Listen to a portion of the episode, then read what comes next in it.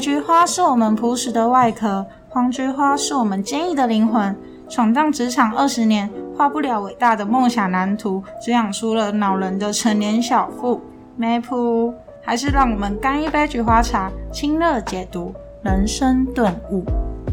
欢迎来到劳动菊花茶水间，我是 Angel，And you？I'm fine。接下来我们将用煮一锅菊花茶的时间，来跟大家聊聊七部你不能错过的职场电影四。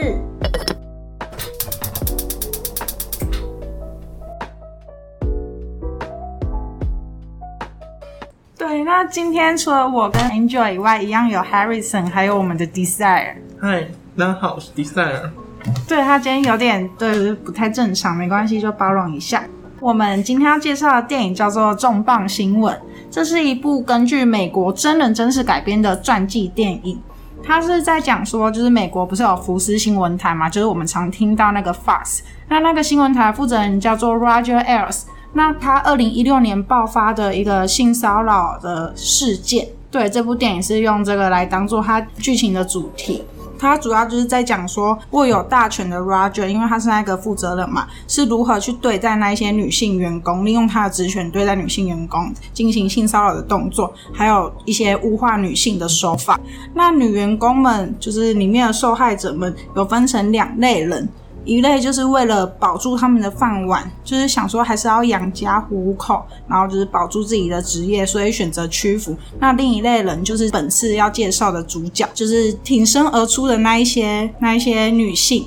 那我们电影里面的主角就分成三个，分别就是葛雷琴，那她就是这个事件的主要发起人，那她的这些动作也成为日后我们就是耳熟能详的 Me Too 运动的先发者。那第二个就是我们福斯新闻的当红主播 Megan，也是一个曾经受过性骚扰，就是 Roger 性骚扰的一个受害者。可是因为他在福斯新闻的那个职位蛮高的，所以当下这一连串的举发运动的时候，他其实是有在犹豫到底要不要出来告发。哦，前面提到的葛雷琴跟梅根都是真实存在的人物，然后就是有稍微改变一下。那最后一个是我们自己虚导演自己虚构出来的角色，叫做凯拉。那凯拉就是虚构出来的人物，那他所代表的意义就是一些社会新鲜人刚进入职场可能会被主管性骚扰的那些小对象吗？不是小对象了，就是抱有高度热忱的新人。对对对，就是。反正他是那些还不熟悉职场的潜规则，然后抱有很大的热忱。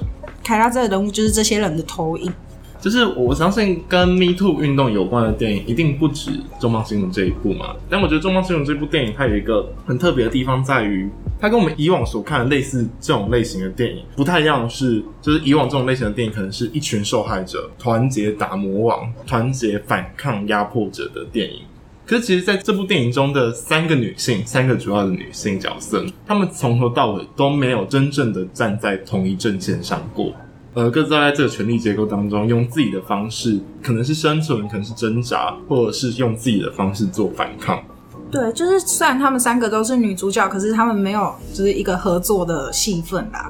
她们唯一就是这一场戏比较有看点的一幕，就是她们三个同时在电梯里面。觉得导演用那一幕来告诉我们一个讯息，是这三个人在电影电梯里面完全没有任何的交集。我记得没错的话，他们是几乎连对话都没有。我觉得导演也在用这一幕告诉我们一个讯息，就是他们三个即使同框了，也完全没有任何交集。这三个就是完全没有交集的三个女性，他们也不会站在同一阵线上，即便他们都是受迫者。对，所以我觉得他也在告诉我们一种，呃，受压迫者的三种面貌。而不会让受压迫者面孔是扁平的，而且受压迫者也有自己的心机，也有自己的作为加害者的一面，然后自己的一些生存手段、生存逻辑之类的。我觉得那一幕他们没有讲话，其中一个原因也可能是，就是你身为受害者，你不知道其他人有没有跟你一样的遭遇，所以你就不敢出声，不敢去认那一些人。对对，就是哎、欸，因为他们那时候是电梯往上，然后其中凯拉跟葛雷琴都是要去二楼，二楼就是 Roger 的办公室那个楼层。对对对对对，然后 Roger 办公室里面，就是他会带到一个监视器画面，然后监视器画面就只会照射到呃女员工、女职员走进 Roger 办公室，然后接下来就没有画面了。就是在电影里面，Roger 常常性骚扰他女职员嘛，然后他就常常在办公室内做这样的事情，所以我觉得就是当中葛雷琴有看到，就我记得葛雷琴有看了凯拉一眼嘛，嗯，因为他知道哦，可能是 Roger 下一个猎物。对对对对，那种感觉。但是彼此都，他们彼此都还是没有开口说话。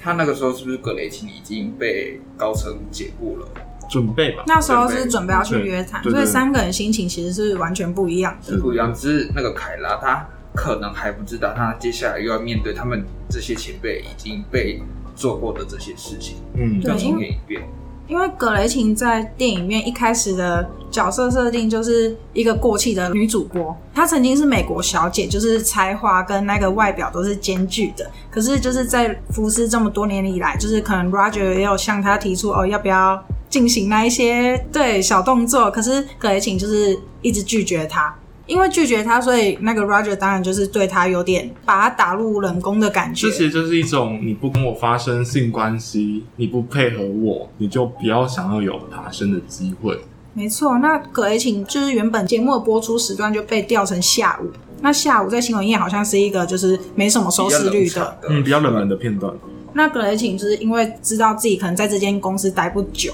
所以他就准备收集那一些私底下收集一些。Roger 那些不为人知的证据，葛雷琴在这部电影里面他，他他就是一种卧薪尝胆的感觉，他一直在准备收集证据，因为他知道 Roger 是一个高高在上、权力在握的老男人，嘿。所以性骚扰这种事情，其实职场性骚扰这种事情又很难被举证，所以如果今天要出来推翻 Roger，他必须把 Roger Roger 的这些恶行恶状讲出来的话，他一定必须做足准备，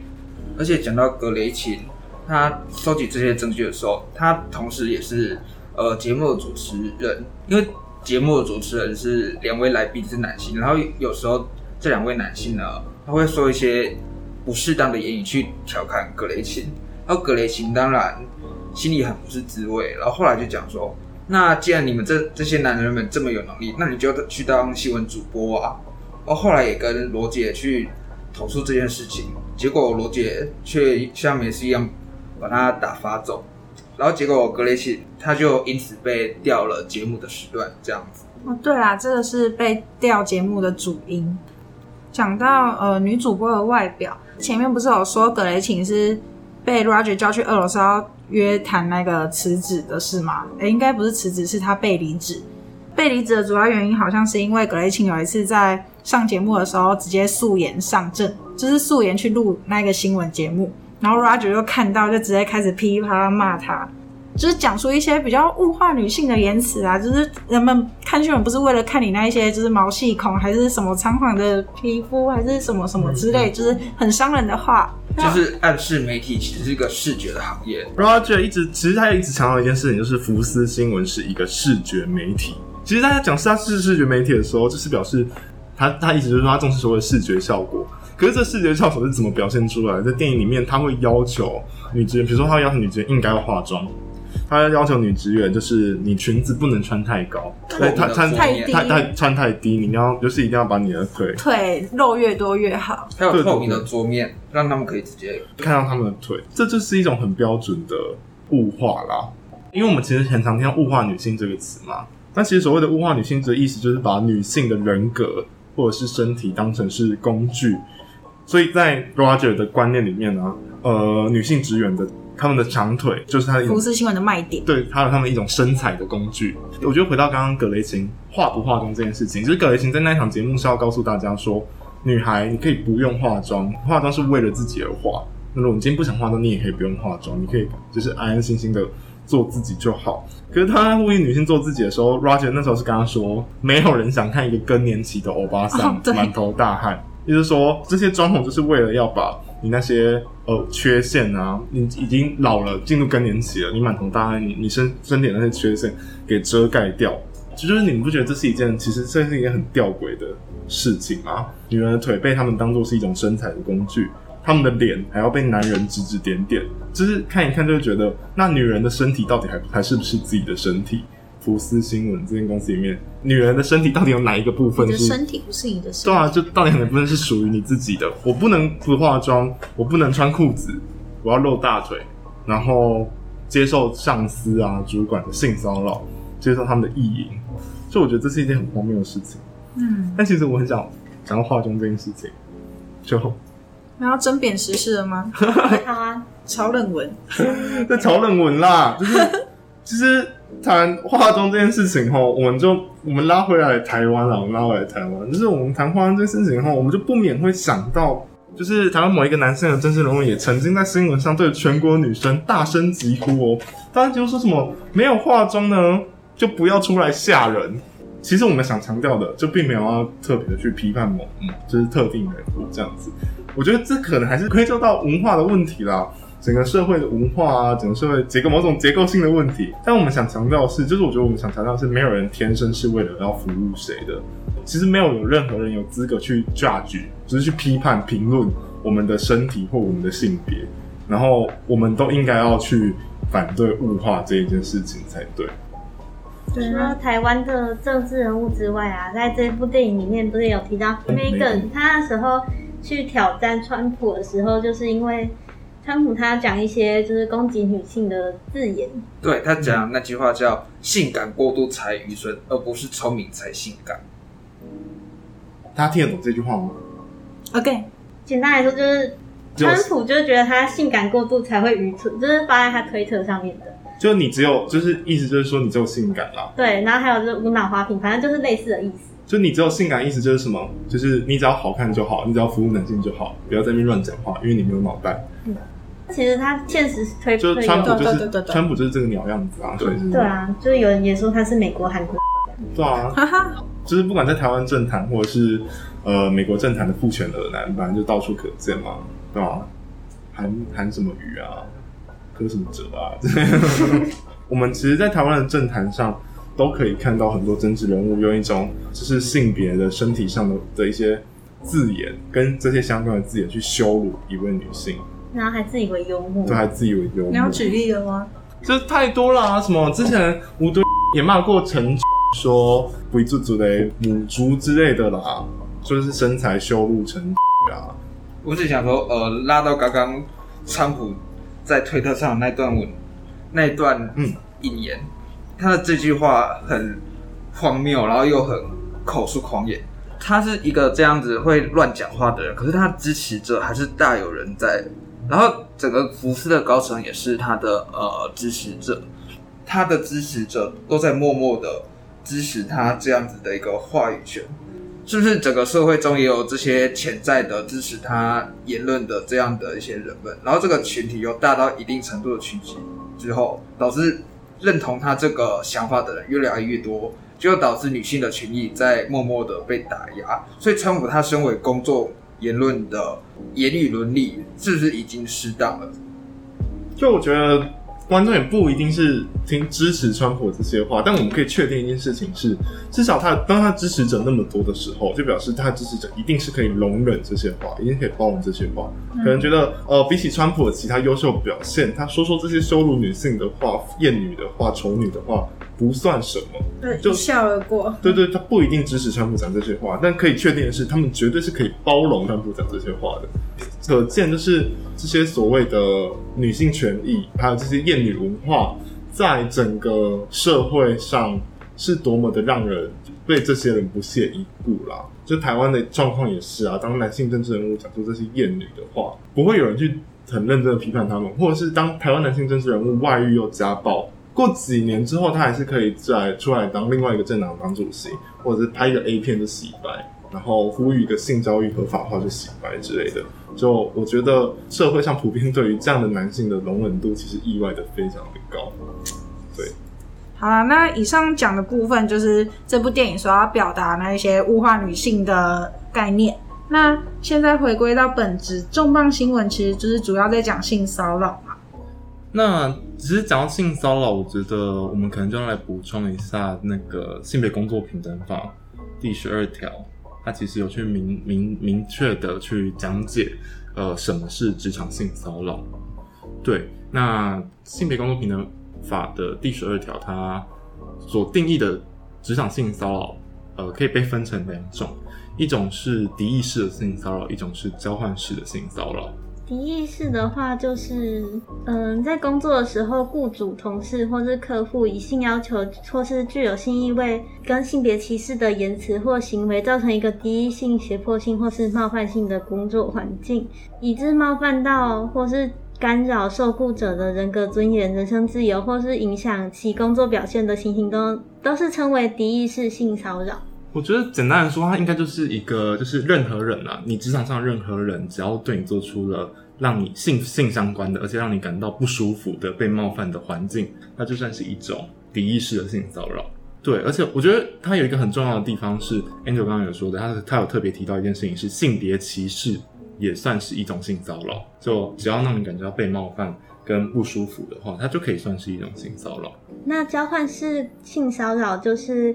常见在雇主利用职权对受雇者或是求职者明示或暗示的性要求，具有性意味或性别歧视的言辞或行为。那作为雇佣与否、报酬、考绩、升迁或奖惩等交换条件的情形，通通都是称为交换式性骚扰。它就比较像是呃，我们在电影里面看到 Roger 对那个他的女员工所做着所做的这样的性骚扰。那其实，呃，交换式性骚扰，它就我们可以很就可以很明确的看出，就是一定会跟上对下那种权力不对等的关系有关。交换式性骚扰，因为也因为这样子，因为它跟什么升迁啊、薪资啊这些东西有关，所以它通常也都是发生在雇主的身上，就是雇主或上司对底下的员工。但我觉得还是要回到，呃，像是刚刚提到的敌意式性骚扰，就交换式性骚扰，我们可以很看很明显看出那种权力关系的不对等，但其实敌意式性骚扰也往往带着。那种权力关系的不对等，只是那个权力关系的不对等比比较不会像是雇主与下属之间的这种关系的这么明显。对，那种权力关系的不对等，可能就是我们我们之前有提到的啊，像男性对女性的，就是那个社会氛围上，职场上比较占优势。对对对，男性比较占优势，那女性可能比较是属于劣势，或者是整在整个父权文化之下，男性的权力权力就是比女性还要来的大之类的。所以其实不管是敌意式性骚扰或者交换式性骚扰。它其实也都跟男女之间的，或是不同性别之间的权力关系不对等是有关系的。就像呃，电影里面剧情演的就是那个凯拉嘛，公司的菜鸟。嗯，他当初被 Roger 就是叫去办公室的时候，还很其实心里还很高兴，以为哦，原来就是上司看到我了吗？我要升迁了还是什么的？就是他是带着这一股喜悦是进到 Roger 的办公室的。因为他当初会进入到福斯这个公司，其实是抱着整家人的期待，结果一进去发现，Roger 是有称赞他的实力来称赞他的外貌，因为外貌在新闻业可能是其中一个他认为的必备的要素之一。那一进去的时候，Roger 又说，就是有点类似想要让他升迁，对，让他升迁的机会。可是他就呃他在讲这个东西的同时，就伴随一个条件，就是说，可是我想要看到你的忠诚。那所谓忠诚，就是。用身体付出代价。对，他虽然没有把那些性暗示明的讲出来，可是其实大家都知道那个是什么意思。所以当下其实是叫那个凯拉，就是裙子拉高一点，越拉越高，就是让 Roger 大饱眼福之类的吗？那其实凯拉也不太敢去违抗他的命令。他其实内心会对于升迁这件事情想望。可能觉得不然忍一忍就过去了，至少我可以升迁。然后另一方面也可能是因为上司的那种权力不对的，让他不敢，没有办法反抗，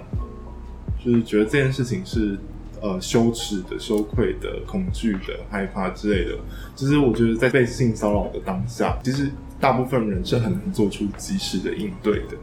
因为你只要逃出这间办公室，就是依照他刚才讲话的语气来看，你基本上就是会离开这家公司。所以你拒绝不了他，因为你的就是生杀大权都落在对方的手上，那种感觉。所以看到这边，其实我想要谈一个东西，就是很多人都对性骚扰有一个误区，有一个误解。这样的误解是认为性骚扰一定跟性欲是直接直接相关的。那呃，我们在开始讨论这个问题之前，呃，我我们来。看一下法规是怎么去定义性骚扰这件事情的。其实，在关于职场性骚扰是有性性别工作平等法来做一些相关的规范。那在性别工作平等平等法第十二条当中，就有去定义性骚扰是只要有这两种，接下来我说的这两种情形之一，它就算是性骚扰。对，我们又要来补充法规了，就是一个劳工局科普时间。那这两种条件是什么呢？第一个是受雇者在执行职务的时候，有任何人用性要求，或者是有性意味或性别歧视的言辞或行为，对他造成敌意性的、胁迫性的或冒犯性的工作环境，致使侵犯或干扰其人格尊严、人身自由或影响工作表现，有符合这一项就算是性骚扰了。那另外一项则是雇主对受雇者或求职者为为明示或暗示之性要求。具有性意味或者性别歧视的言辞或行为，就跟刚刚前面一样嘛。但是他后面有提到，如果雇主用这些方式去作为呃劳务契约的成立、存续，或者是变更、分发、配置、报酬、考绩、升迁、降降调、奖惩等的交换条件，也算是性骚扰。所以我不知道听到这边之后，大家对于性骚扰的，就是有没有什么不同的想法？觉得好像有一点他没有讲到嗯，就是性骚扰，它有一个，其实它是蛮主观的一个感觉吗？就是可能有些人会觉得这是性骚扰，有些人不会觉得。你主观感到不舒服，那就是性骚扰。嗯，主观感到性不舒服，那它就是性骚扰。我觉得这件事情也很重要。就是呃，我觉得在谈这件事情，很多人常会说，哦，摸一下又没关系，就是我摸一下肩膀又没关系，然后背啊摸一下肩膀，但是他们觉得这些可能比较不那么敏感的部位，他们就觉得呃碰一下可能又没关系。然后要不然就是会有这样的状况，就是很常有人说，呃，碰一下肩膀而已，就觉得。别人想要对你怎样，就觉得别人对你的身体有兴趣吗？就觉得觉得别人在对你性暗示吗？就是这怎么能够算是性骚扰？我觉得当有这样的评价出现的时候，他们都是把性骚扰跟性欲去做一个连结，就觉得性骚扰一定跟性欲有关嘛。他觉得如果今天别人摸你肩膀，你指控他性骚扰的话，你就表示觉得别人摸你肩膀是在对你性暗示。他们认为这才叫做性骚扰。可是这其实是有问题的。就我们从刚刚的法规上来看的话，其实性骚扰更经常性的其实是跟权力关系有关，应该说就是透过性骚扰来呃实行他们的权力关系。但是其实如果说呃性骚扰它势势必跟性欲有关的话，那其实我们我们去举一个例子，就我们就会发现其实这样的说法是有很大的问题的。就比如说像是呃法律上有规定，我们性别歧视或者是我们我们常常说讲黄色笑话啊。或者是一些性别歧视的用语用字，它也算是一种性骚扰。它只要让对方觉得不舒服、被冒犯，主观上觉得不舒服、被冒犯，那它就可以算是一种性骚扰。可是，你当我们在讲黄色笑话或者是在讲性别歧视的字眼的时候，它也不全能跟就是性欲有关。嗯，那我觉得接下来跟大家分享一下两个例子好了。我觉得透过这两个例子，应该可以更清楚的感觉到，就是所谓的性骚扰跟权力关系之间是跟权力的关系这样子。那第一个是是呃，过去曾经有一个新闻案件是这样子，就是有一个八岁的男童去摸了女同学的大腿，然后经过的校园性评会的调查之后，判定他是性骚扰。那这个案件出来之后，其实呃有很多的讨论。那有其中一种的声，其中一种声音告诉我们的是，就是男童才八岁，他才不懂什么叫做性，不懂什么叫做性，怎么可能会去？呃，性骚扰女同学，觉得是那个女同学大惊小怪，觉得是家长们大惊小怪这样子。那我不知道大家就是对于这个案件有有什么想法？才八岁太难懂了，不知道他的动机到底是什么。有些小孩子是很早熟。嗯，我也觉得就是小孩子是很早熟这件事情。然后我们其实也很难去去知道这个八岁男童他在做这件事情的时候，当初到底想的是什么。但但我觉得像类似这样的事情，其实还是要回归到那女同学自己感觉怎么样。就是就算男同学今天真的是无心的，不管他的动机是什么，就算是无心的，或是模仿大人的，就对女同学做了让对方不舒服的行为，不管女同学呃在当下有没有感受到对方的，就是男就不管那个八岁男童对对方到底是不是一种性暗示，或者是有性意味之类的，女同学当下感受到不舒服了。我觉得关键应该是女同学本身的感受，嗯，而不是呃八岁男童到底懂不懂什么叫做性，到底有没有性欲这样的问题。就是像朋友摸你一下，然后你可能也不会觉得不舒服，那就不算是性骚扰嘛。对啊，那其实还有另外一个案件，我觉得这个案件呃很特别，就是当初 Me Too 运动，在 Me Too 运动的时候。我们有有很多女性出面的去指控曾经被呃其他男性性骚扰，但是其实里面有几个案件，在 Me Too 运动里面有几个案件是比较特别的。我接下来要讲这个案件是教授性骚扰学生，它其实一个在 Me Too 运动里面听起来看起来是一个很常见的案例，但它特别的在于性骚扰的教授是一位呃性倾向认同是女同志，并且也自称是女性主义者，在国际上也是有名的女性主义者的罗内尔教授。那指控他性骚扰男同学。是他的学生，而且他的性倾向认同是男同志，现在有一位男性的伴侣，这样子。然后在这起案件当中，就是呃男同学出来指控那位女教授呃性骚扰他。那我觉得这件他之所以特别的原因在于这两个角色身上的这些标签，会让人家对性骚扰这件事情，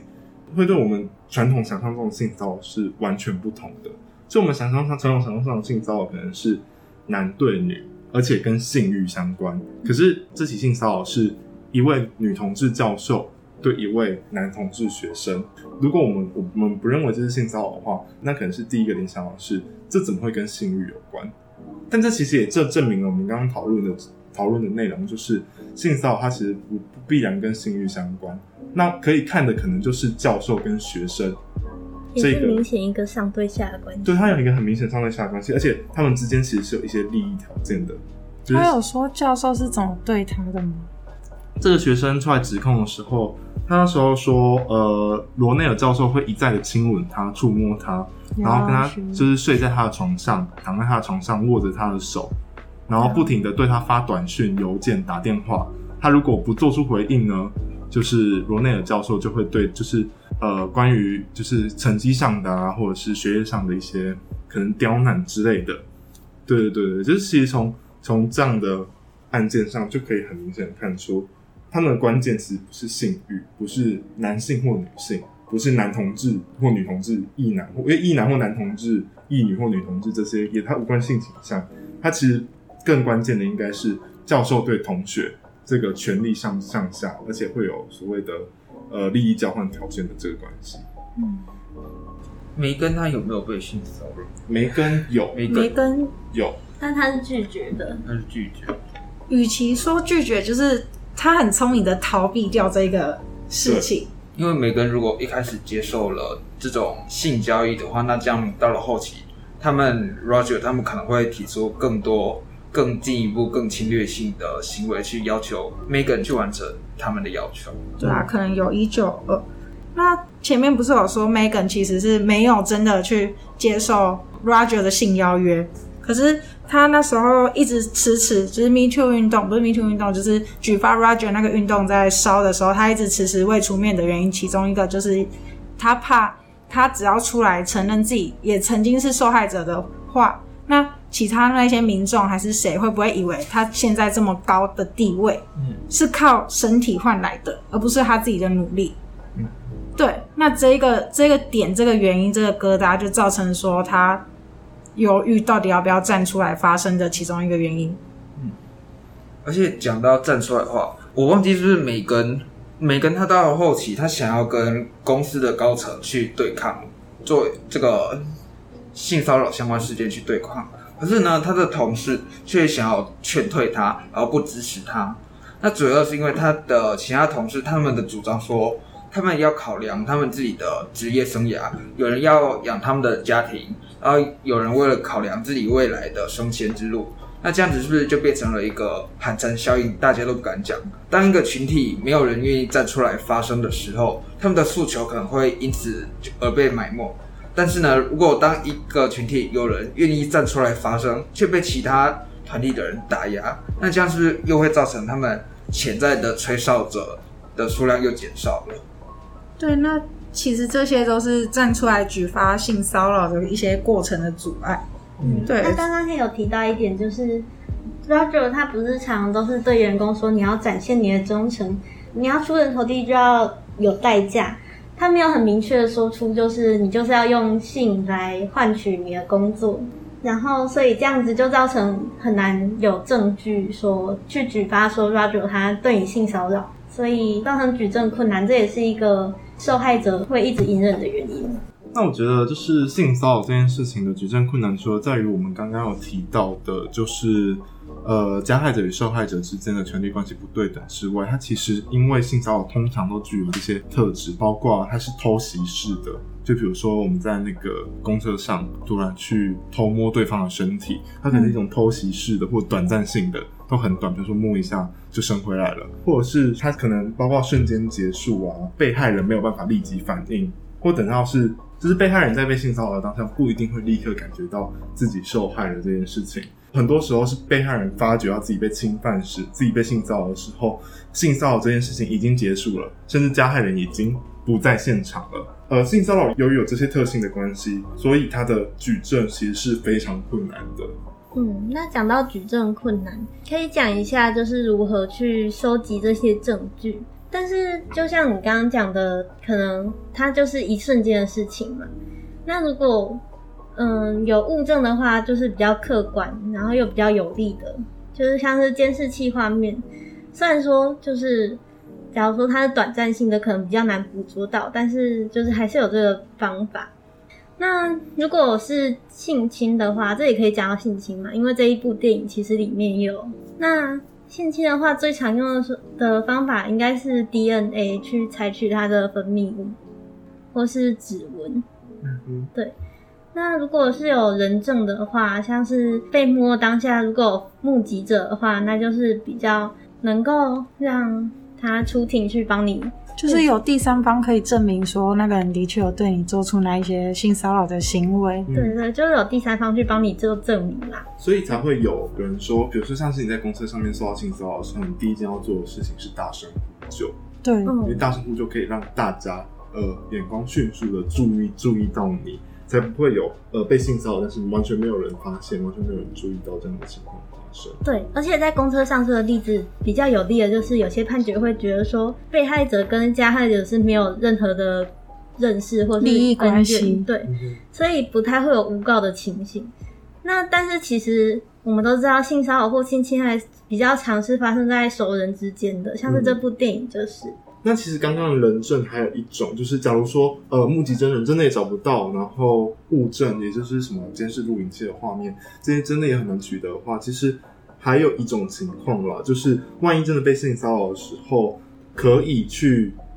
找在案发当时，比如说案发当时可能被害者很紧张，他可能会找亲友、信任的人去求救，或者是告知他。当时被性骚扰的状况，类似法官可能会认为，就是当下情绪反应是没有办法骗人的。就是你打电话给自己的亲友，给自己信任的人，当下你可能情绪不稳定，非常害怕，非常恐惧，这样的情绪反应可能是没不会骗人的。所以就是，如果这些人作为证人去描述被害人当时的情绪反应的话，其实也可以作为某种补强的证据。也就是说，虽然性骚扰的举证真的非常困难，但是如果我们真的要走法律途径的话，就是我们还是可以努力的为自己找到一些能够帮助自己的证据。那如果收集到这些证据的话，因为它是有时效性的，所以就是越早提告越好。我觉得性骚扰的举证困难，它导致了一件事情是没，就是会让受害者不敢走法律途径，因为你的举证困难，也就是说，就算你今天诉诸法律困境，要得到好的结果，法就是对方要被定罪的可能性。也会对这件事情有疑虑，就等于说，就是如果你今天走法律途径，但是你败诉了，你败诉，那那是不是就就是一种法院认可你，你并没有受到性骚扰这件事情？他好像是被盖了一个章，说你根本没有受到性骚扰，你在说谎，你只是想要骗声量、骗关注而已。所以我觉得他的举证困难也导致受害者其实不敢去呃走法律途径。那其实也因为这件事情，所以衍生到很多后来有很多的社会运动，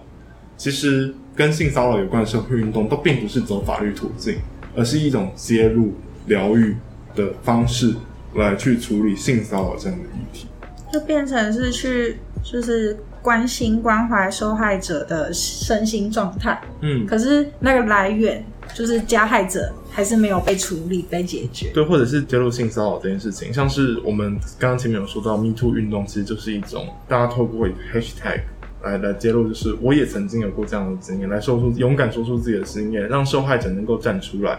那嗯，这算是一种心理调试吗？它的作用在哪里？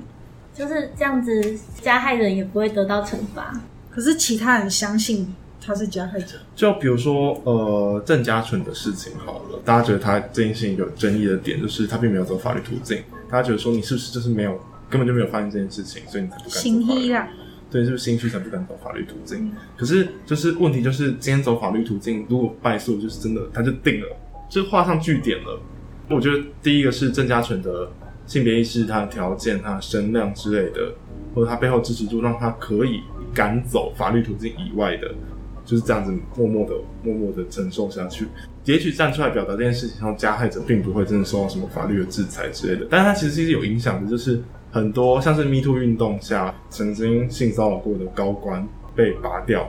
被拔掉之后被迫辞职啊之类的，他们受到舆论的压力、舆论的制裁。但是我觉得最重要的是让社会看到，竟然有那么多的受害者，性骚扰这件事存在的。因为受害者销声匿迹，当受害者销声匿迹的时候，我们就会以为这件事不存在，对，性骚扰不存在，这件事不存在。可是当有人敢站出来了，就大家才会去重视，对，就会告诉其他受害者说：“我敢站出来，你们也可以站出来，大家可以一起站出来。”所以，那这些受害者一旦站出来，就可以让大家看到说，原来有那么多受害者，原来有那么多受害经验，自己不是孤单的。对，像郑嘉诚那时候做的方式跟 Me Too 不太一样，他是用三十八号树洞嘛，然后三十八号树洞里面就分享了很多的个案，匿名分享了很多的个案，性骚扰个案。其实他也是让大家看到正视性骚扰这件事情有多么重要。就即使我们真的没办法走法律途径，没办法让那个人得到制裁，但希望以此用这样的方式，有些人希望会希望以这样的方式让更多人看到。所谓的性骚扰，还有让大家更多人看到有这么多的受害者，然后他们受害经验如何之类的。对，可是其实 Me Too 运动也受到一些争议啦，就是想，就是有人说，就当越来越多受害者站出来的时候，那如果不站出来的受害者，他们会不会有一种变相成为一种不站出来受害者的一种自我审查？会不会当你站出来说自己性骚扰经验的时候，会不会对受害者而言又是一种二度伤害？就是确实，呃，类似这样的运动也有这样的争议。包括你说，可能他真的能够对受害者造成事后的疗伤吗？疗愈吗？他有办法接住受害者吗？其实都还是有争议，但确实就是，我只是提出，我提出来比较像是想说，就是除了法律途径之外，性骚扰的受害者可能还有用其他的方式来告诉大家这件事情，我比较像这样的感觉。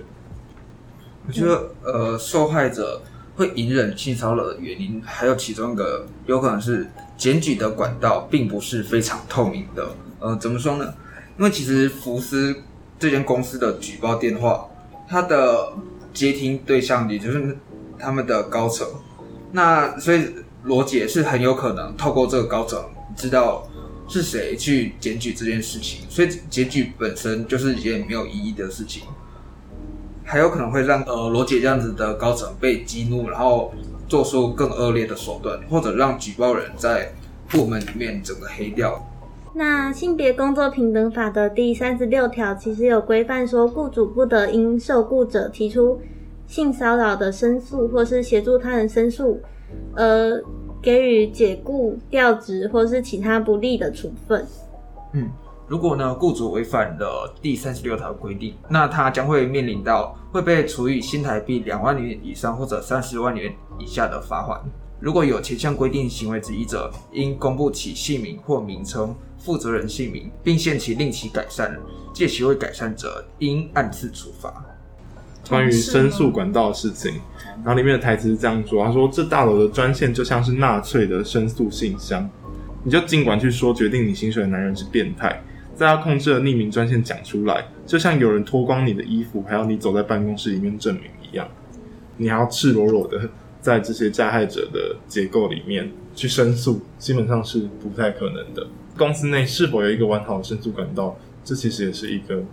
呃很常被提出来讨论的议题。但公部门与私部门里面的这样的申诉管道，就是当你在职场上遇到性骚扰的时候，我们首先就是像这样的管道去提出申诉。那当我们去跟他提出申诉的时候，就是提出申诉的时候，如果像电影里面一样，它是一个失效的管道的话，跟他申诉了之后，他没有去做任何处置的话，那就要去向劳工局做进一步的申诉。然后劳工局会再介入这个公司去调查他们内部这一项案子。总而言之，在这个过程中，劳工局是不会主动去介入调查的。劳工局在这个过程中扮演角色，比较像是监督企业内部的处理性骚扰的这样的管道是不是有用的，然后有没有去做出立即性的补救或者是其他的措施这样子。但其实像是在台湾的话，我们是有法律规定去规范这个公司内部的申诉管道的。其实现行法律有有规定说，各级的工作场所啊，你只要人数达到三十人以上啊。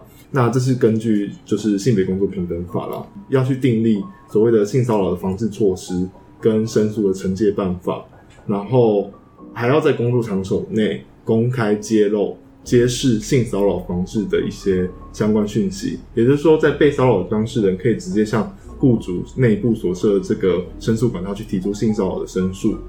但是如果说骚扰者本身就是雇主的话，你可以向当地县市的劳工局去提出申诉，这骚扰者本身就是雇主，可能就比较像是电影里面的。我这里还想讲一下，就是被呃性骚扰的受害者不敢去投诉的，不敢去站出来的原因，其中一个不是来自同事的压力吗？那其实之前我也在网络上看过资料，女性她在职场上受到性骚扰的发生率达到四十三趴，但其实只有十趴有去申诉。对，而且在那十趴。有申诉的呃受害者里面，在调查过程中，其实有一半的人就是放弃那些调查的过程。嗯，很多女性都是因为就是跟电影里面一样，担心他们的工作被 fire 或是生存权受到公司的压力，还有职场文化，就是可能同事也会闲言闲语，也是很无可奈何。那很多人就会去质疑受害者说，为什么你们在当下的时候不去拒绝他？其实就是受害者大部分的心情都是当下会想说，是发生什么事情了，然后会很错愕，就反应不过来。再来，他可能会觉得，嗯，好像有点不舒服，但是报警又好像太小题大做了。嗯，你们知道的，就是这个社会总是跟我一些观念，就是小事化无，大事化小，小事化无，或是也会觉得说，如果我去制止他的话，会不会有一些，会不会被受到一些限制，或是被会有危险吗？像是工作不保啊之类的。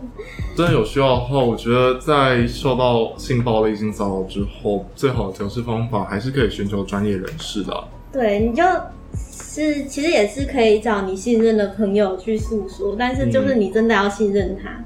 如果你不没有足够信任的朋友的话，就是建议还是找专业人员协助，像是心理咨商之类的。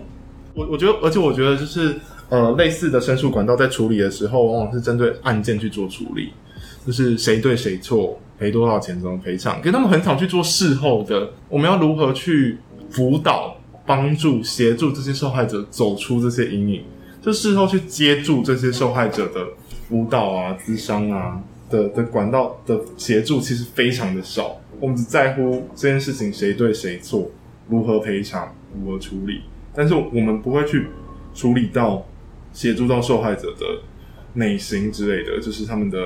心心理阴影啊，他们心身心受到的创伤之类，其实是不会去处理的。我觉得他就是台湾到现在还是直到现在还是很很少人会去处理后面更后面的这一块。对，但我觉得这样其实是危险的啦。还有一句值得讽刺的，就是这部电影演到最后，虽然那个 Roger 有被做出处分，就是处分就是福斯公司向那些受害者赔偿五千万美元，但是同时他是不是被离职？离职就有那个资遣费，福斯公司向 Roger 支付六千五百万的资遣费，比那些受害者还要多。对，哇塞，这不知道在。虽然说他真的做很多，就是对公司有贡献的贡献，可是听起来就很讽刺啊。对啊。好，笑死！